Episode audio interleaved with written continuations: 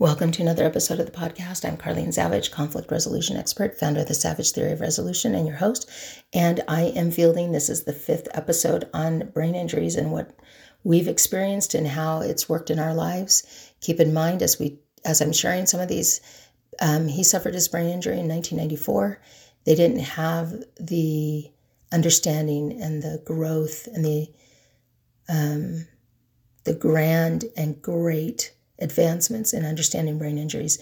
In 1994, they didn't have it. Today, they do. So keep that in mind as um, I share some of my answers. That uh, some of these things uh, in early 1994, we were just getting into the AOL that you could do email. We didn't have this grand internet and research and all of those things. So that's my little disclaimer right before. Let's see what the questions are. Are there any activities he should avoid to reduce the risk of further damage to his brain? Yeah, pretty much anything. Anything that's going to get him into another accident. But, but he's a real man living a real life and he's got limitations. And I say, now I say, do, go do, do what you need to do, do what makes you happy. So he has um, you know, he went to school. He tried to go to school. He did that. Um, he's volunteered. He's worked little jobs, not little jobs, but um, jobs that he wasn't. He used to work in Hollywood, for heaven's sakes. He used to be a you know a high roller in sales and um, super successful. And so when I say little jobs, I don't mean little as in insignificant. I mean little as in not what he used to do. But um, yeah, you just, you, I don't want him hurt anymore. And it's interesting because in August of 2021, he was in a rollover accident, you guys. Unbelievable. And this man came home completely different again. So in 94, I married a man in whatever year I married him in the 80s. And then he had his accident 94 brought him home a different person and then he had another accident in 2021 brought him home so different. It's it's crazy. I have joked with him that i've been married to three men. I'm just i'm trying to decide who i like. Not that it, they would come back or if i liked him or not liked him but anyway um, it is what it is. That's where we're at so, what methods of therapy can be used to help manage symptoms associated with this, your husband's brain injury? Um, there are some methods of slowing the pace, of um, breathing exercises, those kinds of things. My husband does not subscribe to those for him personally. He sees the, the value in it for other people, but not for him. And probably it's because he's just some, he's got a little bit of his own arrogance. Keep in mind that brain injuries don't change necessarily um, sometimes I think it just accentuated some of his features, like that one. um, so, some of the things that we do, because there are things that you can go and you can, a lot of them is breathing exercises or um, making lists, uh, putting an alarm on your phone so that it reminds you to do things those are some of the things that can be done. And my husband won't subscribe to any of them, which uh, just comes from that comes from who he is and who he's been. But for us, it is. Um, sometimes it's repeating what I need to repeat or asking him, Did you? and asking him to kind of replay what he saw or what he knows he needs to do. So, what is it that you're going to get at the store? That might be something I'd say. Um, what did you hear when they were talking about this? How did you, how did you see that playing out? You know, um, when they said that, when they, when the person was speaking and they said X, what did you think? So I, I walked through a lot of that with him um, when he was in his accident uh, in August of 2021 um, he was really scared. um, getting in the car, and which is interesting because he wasn't scared after his 94 accident, but he was after his 21 accident.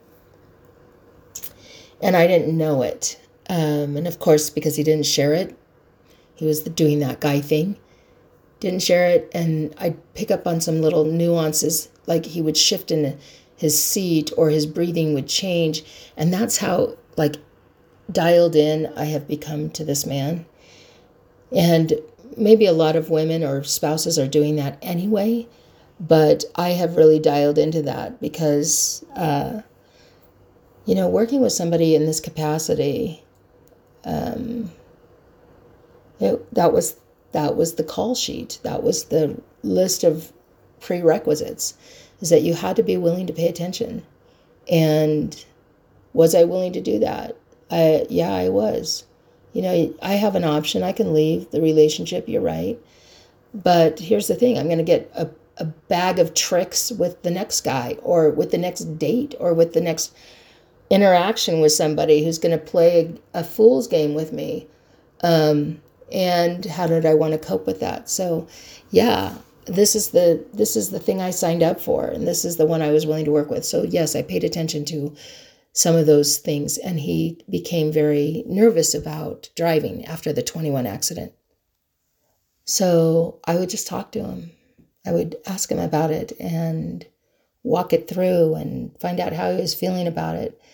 And he later said, like a year later, he said, You have no idea how much you've helped me um, be able to cope and work through my worry and fear of driving or even being a passenger in a car.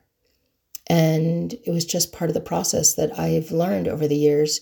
So when his accident happened in 2021, I already, it was a way different experience than the first time it happened. And the first time it happened, we didn't understand it. We didn't know what was happening. I couldn't talk through anything because I was too busy reacting to everything. I had just had a baby um, you know, five days after his accident that I was caring for. That was baby number six. I still had stuff I had to do, and during that pro- process, he we had lost. He was the sole wage earner. We had lost all our income there, and so I then took on a full time job while I was pregnant with baby number seven. And I mean, it was freaking a hot mess. hot mess. But this last time, I was just able to ask him questions and walk through it and um, when I was driving, I would I would feel him, and I'd say, and and I'd say openly, I'd say, I'm going to slow down because I I can feel you. I think you're nervous, and he'd go, okay, good, um, and I'd slow down. I did not care. I could be on the freeway, and I would slow down to go 60. Um, now, some of them are 55, but this particular freeway that we travel on is 70. 70 is the speed. And I would just say, you know what, I'm going to slow down for you. How does that feel? And I'd ask him as I'm driving, like if I was going around a curve, because you know how when you're going around curves, um, cars tend to kind of go from side to side because they're they're you know managing the curve. So as I was going around a curve, I'd say, "Hey, how are you? How are you doing? Do I need to slow down more?" And we just walk through it. And he'd say, "Wow, you know," or a, a white truck because that's what I, he got in the accident with. A white truck would drive by and he'd he'd flinch, you know, and I'd say, oh, or I'd say, hey, there's a there's a white truck coming up, um, and and I would do that. So much different, so very different from the time before, and so he's been able to manage it a lot different. A lot is that even right? A lot different, more different. Ugh, I can't even think right now. Anyway it's been different for his recovery since the 2021 accident than it was in the 94 accident. So there you go. And I spent too much time maybe answering these questions, but I hope it helps. If you ever have a question, just ask.